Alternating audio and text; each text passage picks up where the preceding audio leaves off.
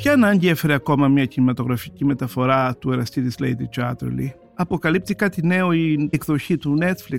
Φωτίζει κάποιες πλευρές γυναική οπτική της σκηνοθέτηδας. Είμαι ο Χρήστος Παρίδης και σήμερα θα συζητήσουμε με τη δημοσιογράφο Σταυρούλα Παπασπύρου για τη μεταφορά του μυθιστορήματος του Lawrence, ο εραστή τη Lady Chatterley από το Netflix. Για να μην χάνετε κανένα επεισόδιο της σειράς podcast της Life of the Review, ακολουθήστε μας στο Spotify, στα Apple και στο Google Podcast. Είναι τα podcast της Lifeo.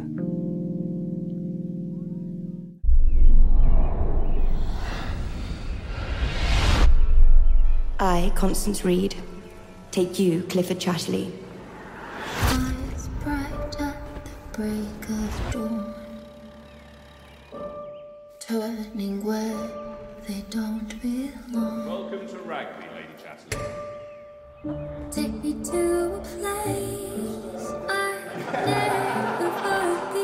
I'm not really a part of this world. Want me in a way I've never seen. But life is what we make of it. Let me be a woman. Lady Chatterley, Sorry, I didn't mean to intrude. do you want to come in? Σταυρούλα, γεια σου. Γεια σου Χρήστο. Θεώρησα ότι είσαι από τους λίγους ανθρώπους που θα μπορούσαν να μιλήσουν για αυτό το θέμα. Δηλαδή, έχουμε εδώ πέρα ένα ε, κλασικό ε, αριστούργημα των αρχών του 20ου αιώνα, ε, ένα βιβλίο που γράφτηκε το 1928 αλλά πέρασε πολλά δεινά για να φτάσει στα χέρια των καταρχάς του βρετανικού κοινού και αργότερα ε, διεθνώς να, να γίνει γνωστό το περίφημο «Ο εραστής της Lady Chatterley» από τον D.H. Lawrence και το οποίο βέβαια ε, από την ώρα που έγινε γνωστό μέχρι σήμερα ε, α- αριθμεί ούκο λίγες μεταφορές είτε στη μεγάλη οθόνη είτε στη μικρή οθόνη. Ε, άλλες εννοείται πιο περισσότερο πετυχημένες, άλλες λιγότερο πετυχημένες. Ε, υπάρχει μια πολύ διάσημη ε, με την ε, Σίλβια Κρίστο. Σίλβια Κρίστελ και τον Νίκολας Κλέι, αν θυμάμαι σωστά το όνομα του συμπροταγωνιστή. Τώρα έχουμε μία πολύ ιδιαίτερη εκδοχή, η οποία ε, είναι εξαιρετική. Τώρα θα μου πεις, αυτό θα συζητήσουμε, αν είναι εξαιρετική ή όχι. Αλλά ε, το ιδιαίτερό της είναι ότι καταρχάς κινηματογραφείται ε, από τη σκηνοθέτα Lord de Clermont Tonnerre και η πρωταγωνίστρια είναι η ηθοποιός Emma Corrin, την οποία θαυμάσαμε βέβαια παλιότερα στο Netflix ως Diana στην περίφημη σειρά The Crown, η οποία ε, δηλώνει non-binary και ως εκ τούτου το εξώφυλλο που κοσμεί στο, στην Βρετανική Vogue θεωρείται το πρώτο εξώφυλλο ενό, ενός non-binary ε, ατόμου. Δεν συνδέεται καθόλου με την ταινία αυτό πάντως. Λέμε γε- συμπτωματικά συμβαίνει. Δηλαδή στην ταινία υποδίεται μια ε, γυναίκα απολύτως συμφιλειωμένη και με το φίλο της και με το άλλο φίλο και που ανακαλύπτει τον αισθησιασμό όπως ανακαλύπτει και τον εαυτό της. Λοιπόν, ο D.H. Lawrence, ο οποίος είναι ε, για μένα ένας αγαπημένος ποιητής, έχει γράψει μια σειρά μυθιστορημάτων που πάντα ο ερωτισμός παίζει μια ιδιαίτερη σημασία σε εποχές που αυτά ήταν αδιανόητα, έτσι δεν είναι; Ναι, το δυστύχημα είναι ότι ο Λόρενς, μολονότι μερικά από τα μυθιστορήματά του θεωρούνται κορυφαία ε, για τον 20ο αιώνα, πέθανε ο Κακομύρης σε ηλικία 45 χρονών με το στίγμα του πορνογράφου. Ναι. Πολύ άδικο. Έπρεπε να πεθάνει για να αποκατασταθεί η φήμη του. Ε, και ε, τον εραστή της Lady Chatterley τον έγραψε το 1928 βγήκε στη Φλωρεντία σε μια πρώτη έκδοση τον επόμενο χρόνο το 29 συγγνώμη η έκδοση της Φλωρεντίας ήταν και κουτσουρεμένη μάλιστα ε, τον επόμενο χρόνο βγήκε στο Παρίσι και πέρασε εντελώς απαρατήρητο και έπρεπε να φτάσουμε στο 1960 για να γίνει διάσημο αυτό το έργο και όλο το προηγούμενο διάστημα κυκλοφορούσε σε πειρατικές εκδόσεις που γίνονταν ανάρπαστες βέβαια. Εννοείται, πάντα. Ναι. Το απογορευμένο πάντα Ναι. έλκει. Πρέπει εδώ να πω για τη Φλωρεντία βέβαια ότι ήταν ε, ένα αγαπημένο ε, Μέρος του Α, Λόρενς. με, όχι μόνο του Λόρενς, της Βρετανικής μπουρζουαζίας και της αριστοκρατίας.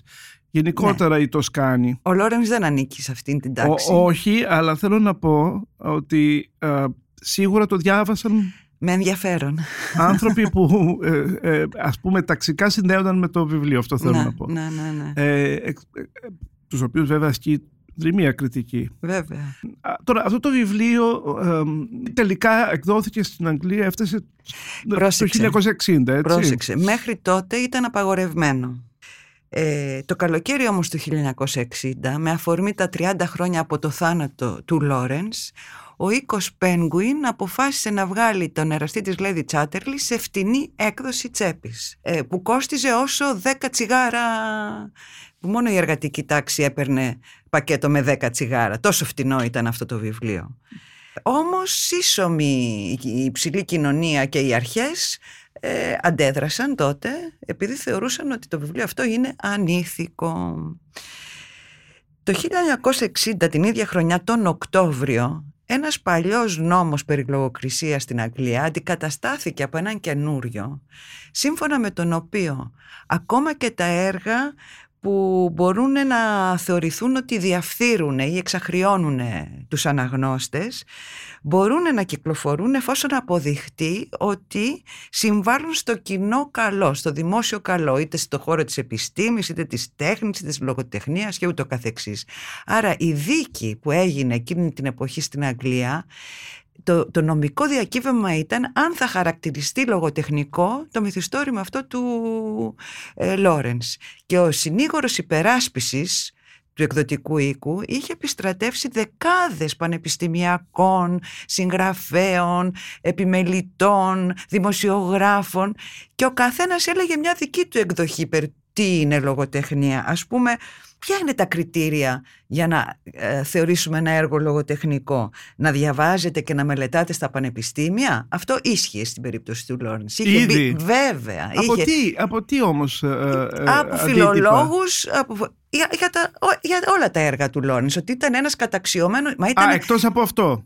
Ο D.H. Lawrence το 60 Ναι. ήταν ήδη ένας άγιος της λογοτεχνίας. Οι σπουδαιότεροι μελετητές τον θεωρούσαν πυλώνα της αγγλικής λογοτεχνίας. Ναι, λέω όμως ε, είχαν στα χέρια τους οι φοιτητές, μπορούσαν να είχαν πρόσβαση στο Δεν έργο. το ξέρω αυτό, Ναι. αλλά σου λέω το έργο κυκλοφορούσε ευρέως Όσο- σε πειρατικές εκδόσεις. Ναι, το καταλαβαίνω αυτό, αλλά... Αλλά και στο πανεπιστήμιο ο ίδιος ο Λόρενς θεωρείται πολύ αξιόλογος συγγραφέας. Άλλη ερώτηση που ε, στη δίκη διερευνήθηκε. Τι είναι λογοτεχνία, αν ένα έργο βάζει σε λέξεις εμπειρίες που είναι πολύ δύσκολο να τις εκφράσουμε με λόγια; Είναι λογοτεχνία μια αληθινή και ειλικρινής αναπαράσταση μιας πλευράς της ζωής; Όλα αυτά ε, έκαναν μια πολύ μεγάλη συζήτηση και όντως είναι ακόμα παραμένει μια μεγάλη συζήτηση. Και αυτό που δεν μπορούσαν να πούνε ευθέως όλοι αυτοί οι υποστηρικτές είναι αυτό που κραυγάζει ο Λόρενς σε αυτό το μυθιστόρημα ότι το γαμίς είναι καλό. Αυτό λέει ο Λόρενς και ότι είναι το μόνο πράγμα που μπορεί να σώσει τους ανθρώπους από έναν κόσμο που τρελαίνεται από τον πολύ ορθολογισμό.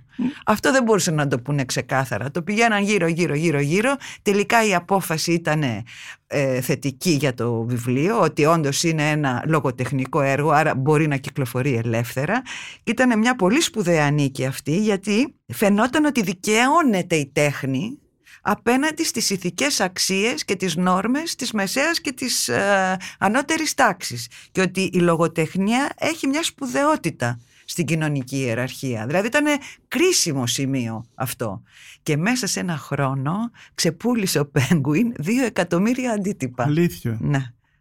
Αυτό Ε, ήταν εκ- εκπλη- πολύ σημαντική εκπληκτικό. και θέλω να πω ότι ανάμεσα σε εκείνους που υπερασπίστηκαν ε, την, τον εραστή της Lady Chatterley ήταν από τον T.S. Eliot και τον Aldous Huxley που ήταν και φίλος προσωπικός ε, του Lawrence μέχρι τον Graham Greene, την Iris Bertoch και χιλιάδες άλλους. Μα φυσικά ε, είναι άνθρωποι ναι. που δεν είχαν λόγο να μην το κάνουν. Βέβαια, βέβαια. Και θα ρεζιλευόταν και η Αγγλία άμα το απαγόρευε εκείνη την εποχή. Μην ξεχνάμε ότι βρισκόμαστε στο 60.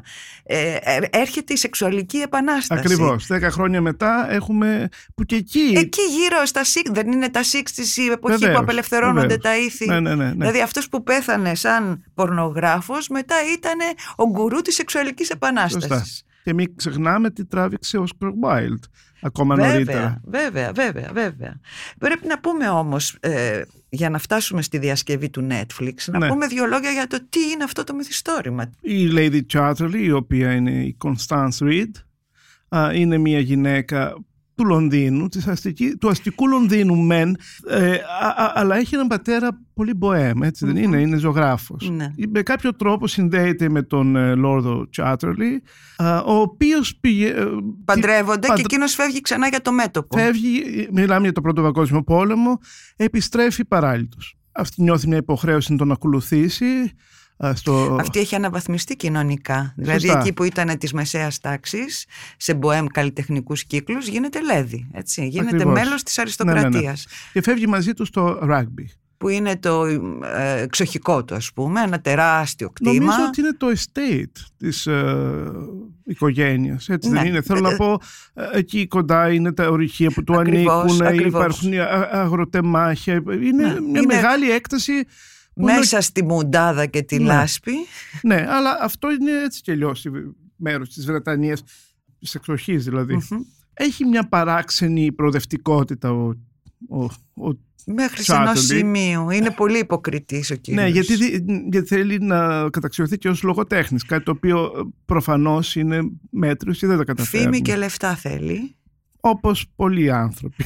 και και, ε, και, ε, και μάλιστα της, της λέει ότι δεν έχω κανένα πρόβλημα να πας με άλλον άντρα. α, α, αρκεί να είναι ο σωστός άντρας. αρκεί να είναι σωστός, Και εννοεί να μην το μάθει κανείς. ταξικά να είναι βεβαίως και, ε, και να του φέρει ένα διάδοχο. Λοιπόν, πρόσεξε, θέλω να σε διακόψω εδώ για να σου πω ότι η Κόνη πριν από τον Κλίφορντ είχε και άλλους εραστές. Ναι, όντως. Και ήταν από τις γυναίκες που πίστευαν ότι μπορείς να κάνεις έρωτα με έναν άντρα χωρίς να του δοθείς ε, ολοκληρωτικά. Δηλαδή μπορείς να δώσεις μόνο το σώμα σου, όχι και την ψυχή σου. Είναι μια εποχή που, ε, που ξεκινάνε και τα πρώτα γυναικεία ζη- ζητήματα να συζητούνται λίγο πιο... ε, Ε, Ναι, μπορεί. Εντάξει. Πάντως αυτή επειδή ζει και σε αυτούς τους μποέμ καλλιτεχνικούς κύκλους είναι πιο προχώ για την εποχή της. ακριβώς. Ε, τέλος πάντων, ε, ζει μες στην πλήξη και στα προβλήματα του Και ο άντρας της τη συζύγου. θέλει σαν α, προσωπική υπηρέτρια από Ναι, ένα ακριβώς. σημείο και Ναι, έπειτα. ναι, Δεν, εξαρτάται, γατζώνεται από πάνω της και δεν της αφήνει ούτε χώρο να αναπνεύσει. Μέχρι που επαναστατεί η ίδια. Ακριβώς και φέρνει ε, Την, ε, στο κάστρο την, ε, την, πα- την, Την παλιά κουβερνάντα- τροφό Ναι, ναι. του άντρα της. Ναι, ναι. ναι. Ε, την ε, κυρία ε, Bolton, Mrs. Bolton. Με Έτσι. τις ευλογίες λοιπόν του συζύγου της ε, νιώθει μια μικρή ελευθερία να γυρέψει τον έρωτα αλλού γιατί και εκείνος θέλει και έναν διάδοχο για τα ορυχεία και τις επιχειρήσεις και όλα του. Αυτό είναι το θέμα. Και το όνομα. Ναι, και το όνομα. και προσέχει το δασοφύλακα του κτήματος που είναι ένας νεαρός, ολιγομίλητος, βλοσιρός, ταπεινής καταγωγής βεβαίως, που όμως έχει αναβαθμιστεί μέσα στο στρατό. Έχει Ναι. γίνει πολλοχαγός. Στην ταινία παρουσιάζεται να διαβάζει και Τζόις. Ε, είναι βασανισμένος στην προσωπική του ζωή. Δηλαδή όσο αυτός έλειπε στο μέτωπο η γυναίκα του έκανε σχέσεις με άλλους άνδρες. Αυτός μετά ζήτησε να τη χωρίσει. Εκείνη δεν του έδινε διαζύγιο για να παίρνει την αποζημίωση, τη μηνιαία που δίνανε στους ε, ε, παλιούς πολεμιστές. Τέλος πάντων είναι ένας άνθρωπος που έχει πλήρη συνείδηση του ταξικού χάσματος που υπάρχει ανάμεσα σε αυτόν και τη Λέδη Τσάτερλι. Επίσης να πούμε ότι μεγάλωσε μέσα σε αυτό το κτήμα. Βέβαια, Από και παιδ- γνωρίζονταν από τον Clifford, με τον Clifford από μικρή. Ο- Από παιδί εκεί το λέει Ναι. άλλωστε. Ναι. Ε, Μια και έκανες αυτή την αναδρομή, ε, να, να πούμε ότι στον 20ο αιώνα πολλές κοινωνίες, πολλές χώρες άρχισαν πάρα πολύ να απελευθερώσουν το, το διαζύγιο. Βέβαια. Ένα παράδειγμα πολύ ισχυρό είναι η Καθολική Ιταλία. Ναι. Και παντού δηλαδή ήταν δύσκολο αν δεν συμφωνούσε η μία πλευρά. Μα και γι' αυτό μια πτυχή ε, καινοτόμος ας πούμε του έργου του Λόρενς είναι ότι οι δύο εραστές, γιατί καταλήγουν να γίνουν εραστές ο δασοφύλακας με τη Και Λέδη κάτι Τσάτερλι, περισσότερο, διεκδι- ερωτεύονται. θα το πω και αυτό, διεκδικούν την αυτονομία τους. Αυτό δεν, δεν διανοείτο εκείνα τα χρόνια. Λοιπόν, ενώ λοιπόν η Λέδη Τσάτερλι προσεγγίζει με πίσω σκέψη να σαγηνεύσει τον α, δασοφύλακα για να αποκτήσει ένα παιδί μαζί του, από την μεταξύ τους επαφή σιγά σιγά, σιγά σιγά, ε, μέσα από τον αισθησιασμό που νιώθει ο ένας για τον άλλον, αρχίζουν και γνωρίζουν βαθύτερο ένας τον άλλον και ερωτεύονται πραγματικά.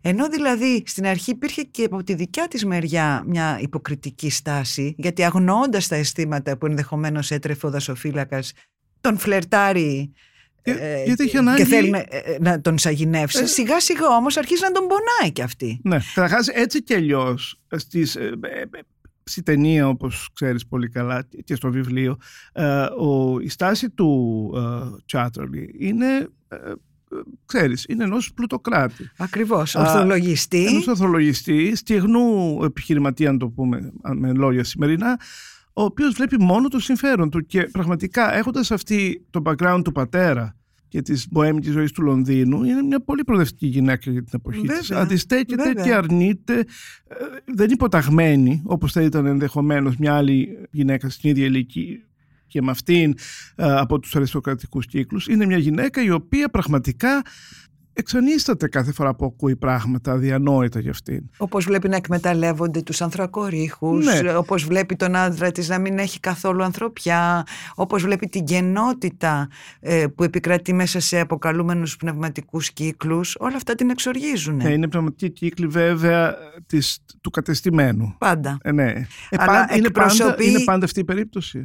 Εκπροσωπεί η Έμα, Ναι. η Ε, Κόνη, συγγνώμη. Έμα είναι το όνομα της ηθοποιού. ναι, ναι, Έμα Κόριν.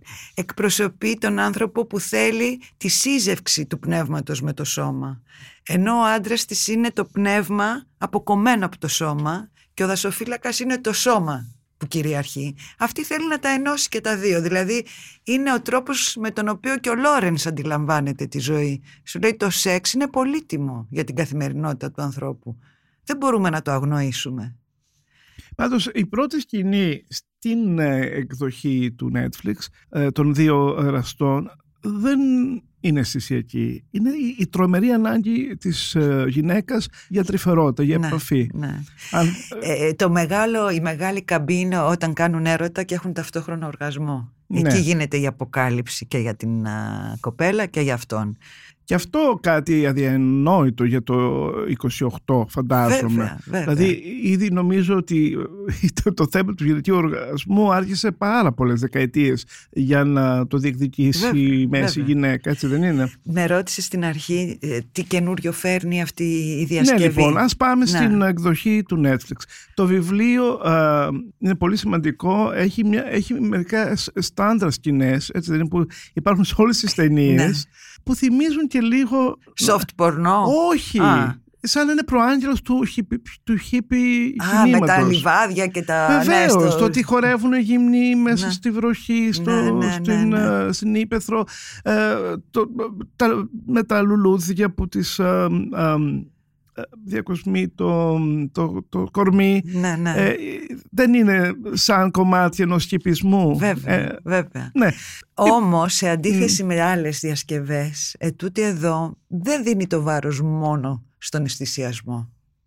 Δηλαδή αποφεύγει πολλές νάρκες. Μία από αυτές θα ήταν να μιλήσει μόνο για το ερωτικό στοιχείο, που είναι κυρίαρχο μεν, αλλά δεν είναι μόνο αυτό. μα δεν είναι Δηλαδή- πορνογράφημα. Ακριβώς. Ναι. Και επίσης ο Λόρενς στο βιβλίο του θίγει πάρα πολλά θέματα πέρα από τη δύναμη της λαγνίας. Δηλαδή ασκεί κριτική στον πόλεμο, ε, στην ε, άκρατη βιομηχανοποίηση, στην ένταση, μιλάει για την ένταση των τασι- ταξικών ε, συγκρούσεων. Αν και ε, βέβαια έχει να κάνει με το γεγονός ότι προερχόταν και από ε, Βέβαια, από, Από πολύ- περιοχή που είχε πολλούς ανθρακορίχους Ναι. και τα, ταπεινής καταγωγής Ταπεινής και ο ίδιος. καταγωγής Ο ο μπαμπάς του ίδιος. ήταν ένας άξιστος αγράμματος άνθρωπος. Η μάνα του όμως διάβαζε πολύ και ήταν και δασκάλα. Και αυτή τον... α, τον όθησε, Τον προς, όθησε. το, προς τα γράμματα. Ναι. Ε, ε, είχε βέβαια τη τύχη να μορφωθεί. Ναι, να μορφωθεί, να γίνει και καθηγητής λογοτεχνίας και μάλιστα είχε την α, ευκαιρία να βιώσει πριν γράψει τι σημαίνει να ζεις στο περιθώριο της κοινωνίας λόγω των ερωτικών σου επιλογών, διότι ερωτεύτηκε τη σύζυγο του καθηγητή του στο πανεπιστήμιο, τη Φρίντα, η οποία ήταν και έξι χρόνια μεγαλύτερη του και μητέρα τριών παιδιών, η οποία του αφοσιώθηκε ψυχήτε και σώματι ε, και μαζί γυρίσαν όλο τον κόσμο αυτοεξόριστοι. Το πρόβλημα με τον Λόρενς ήταν ότι είχε πρόβλημα με υγείας. Από μικρός ήταν φυματικός και χάθηκε πολύ πρόωρα, στα 45 του. Αλλά προηγουμένως είχε γράψει 66 βιβλία. ήταν τέρας εργατικότητας και παραγωγικότητας. Ξαναγυρίζω στην ταινία λοιπόν για να πω ότι ε, μένει πάρα πολύ πιστή στο πνεύμα του βιβλίου η σκηνοθέτης. Ε, δεν είναι μια εικονογράφηση ενός απλού ερωτικού πάθους. Μιλάει για χιλιάδες πράγματα μέσα. Όχι, θίγει πάρα πολύ, κυρίως ταξικά. Βέβαια, βέβαια. Ε, Και έχει μια ευαισθησία η προσέγγιση της, μια τρυφερότητα. Ε, εμένα μου φάνηκε κλάση. Πάρα πολύ ε, εκλεπτισμένη και... Και ξέρεις, έχει Ναι. και μια πολύ ιδιαίτερη έμφαση στο, στα κοστούμια. Ε, έχουν όλα ένα συμβολισμό, έχουν μια εξέλιξη ε, της, κυρίως της γυναικας της Μμμ. Κόνη, από το πώς ε, ξεκινάει ε, ως μια αστή Ναι. και πώς καταλήγει. να- Μα, ο- νομίζω ο Μαλρό το είχε πει ότι η ηρωίδα του Λόρενς εδώ ε, μέσα από το σεξ ανακαλύπτει τον ίδιο της τον εαυτό. Δηλαδή είναι ένας διάλογος με τον εαυτό της στην αρχή αυτό το πράγμα. Μετά έρχεται να ενωθεί με τον άλλον. Λύνει τους δικούς της λογαριασμούς και ε, βλέπει και τις βαθύτερες ανάγκες της που δεν τις είχε υποψιαστεί καν. Ναι, σωστά. Don't you think folks will become suspicious if you keep coming here? Imagine how lowered you'd feel, you, with your husband's gamekeeper.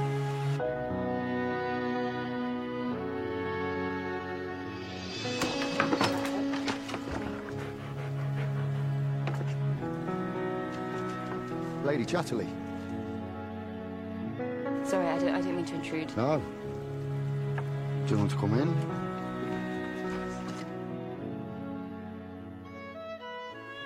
Αλλά επειδή μιλούσαμε για την αμ, κριτική, Ναι. την κοινωνική κριτική του Λόρενς, Μμμ. Ε, όντως αυτή η μεταφορά είναι, είναι μια μεταφορά η οποία πραγματικά αντανακλά το πνεύμα των καιρών μας. Και η ερώτηση ε, που λ- κάνω, α, ποια ανάγκη έφερε μια νέα μεταφορά ε, από το, την πλατφόρμα Netflix, Μμ. νομίζω πέρα από, το ένα, από ένα πιασάρικο τίτλο, πέρα από το ότι είναι ένα πάρα πολύ κλασικό μυθιστόρημα που όντως και το BBC και οι ιδιωτικοί παραγωγές έχει επανειλημμένως ε, μεταφερθεί ε, στη τηλεόραση και στο Μμμ. κινηματογράφο.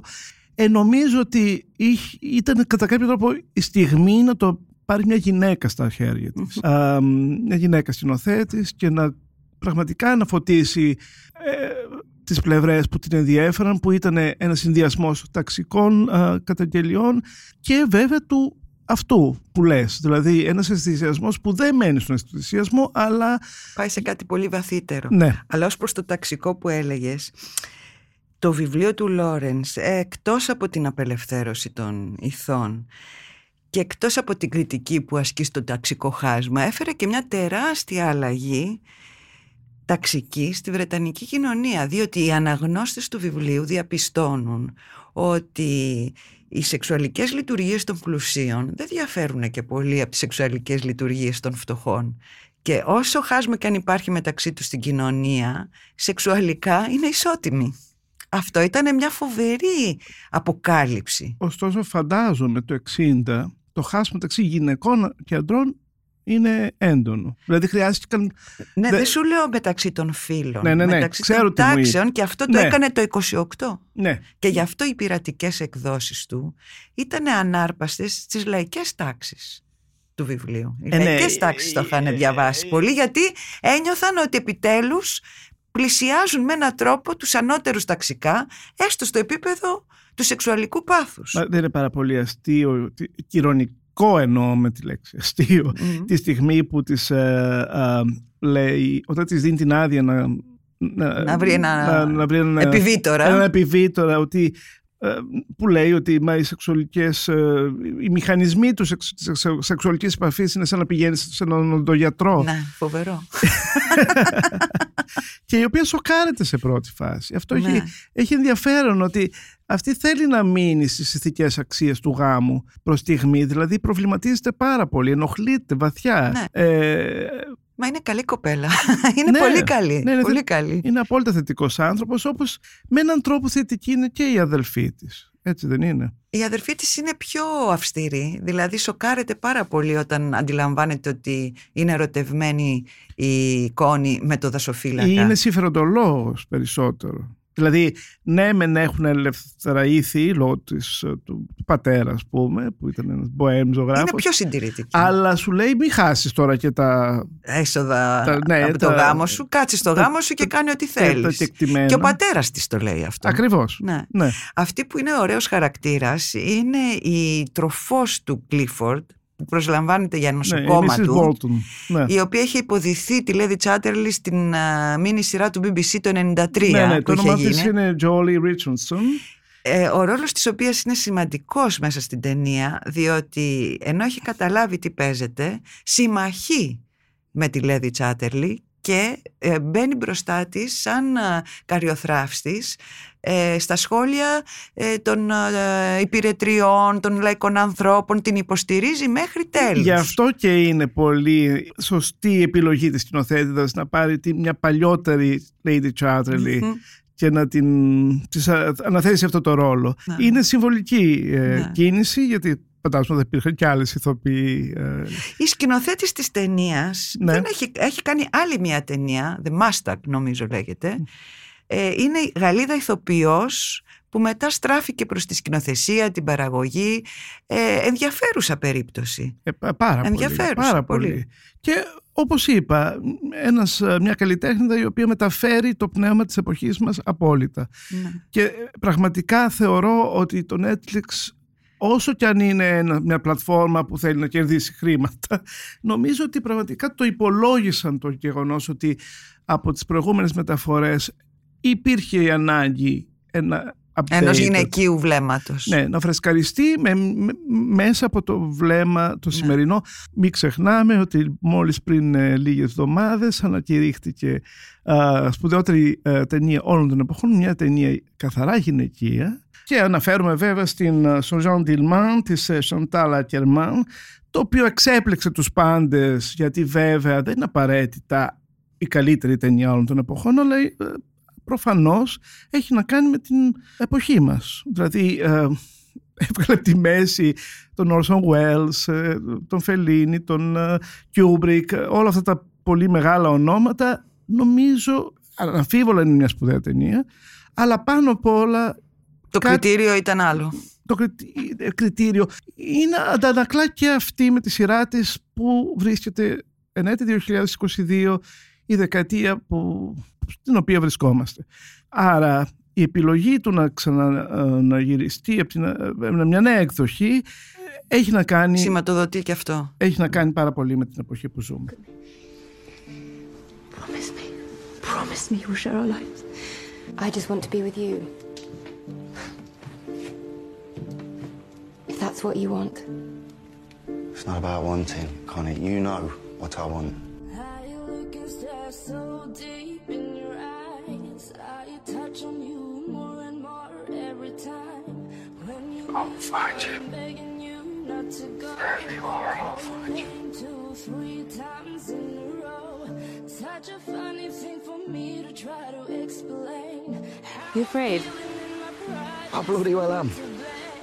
Τι άλλο να πούμε για να, ε, πρέπει να πούμε μάλλον ότι έχουμε πολύ καλές ερμηνείες Πολύ καλές από όλους. από όλους, είναι όλοι εξαιρετικοί.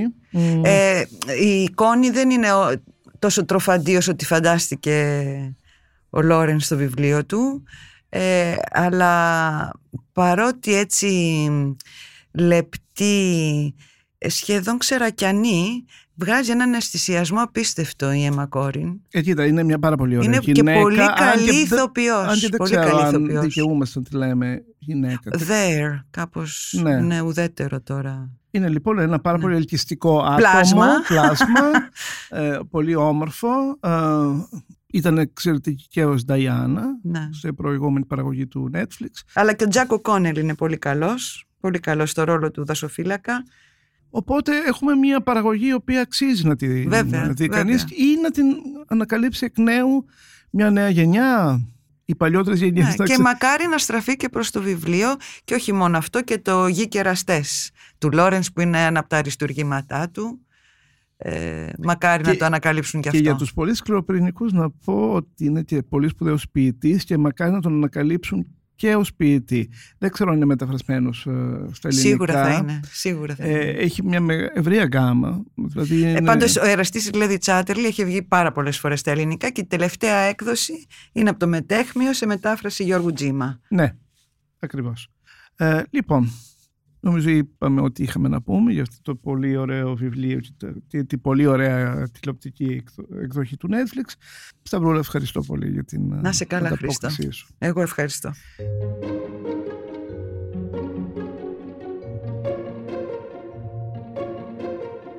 Είμαι ο Χρήστος Παρίδης και σήμερα συζητήσαμε με τη δημοσιογράφο Σταυρούλα Παπασπύρου για τη μεταφορά του μυθιστορήματος του D.H. Lawrence Ο εραστής της Λαίδης Τσάτερλι από την πλατφόρμα του Netflix. Για να μην χάνετε κανένα επεισόδιο της σειράς podcast της LiFO The Review, ακολουθήστε μας στο Spotify, στα Apple και στο Google Podcast.